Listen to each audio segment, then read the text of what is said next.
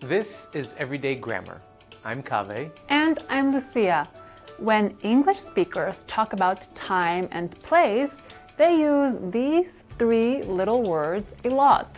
In, on, and at. In, on, and at are prepositions. An easy way to know how they work is to look at how they describe time or place. And whether their descriptions are general or specific. A general description of time refers to periods, months, years, and centuries. Here, you use the preposition in, like in the morning, in April, in 2017, in the 21st century.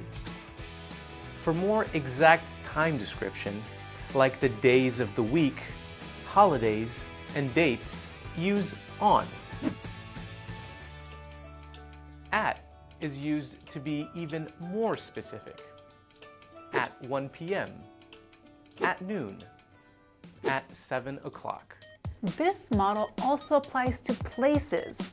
Use in for general locations, like neighborhoods, cities, and countries. I live in Washington. Let's meet in Chinatown. Use on for more specific locations, such as streets, avenues, large vehicles, and islands. I work on M Street.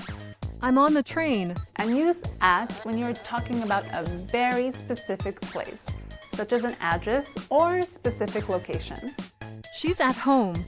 Let's meet at 330 K Street.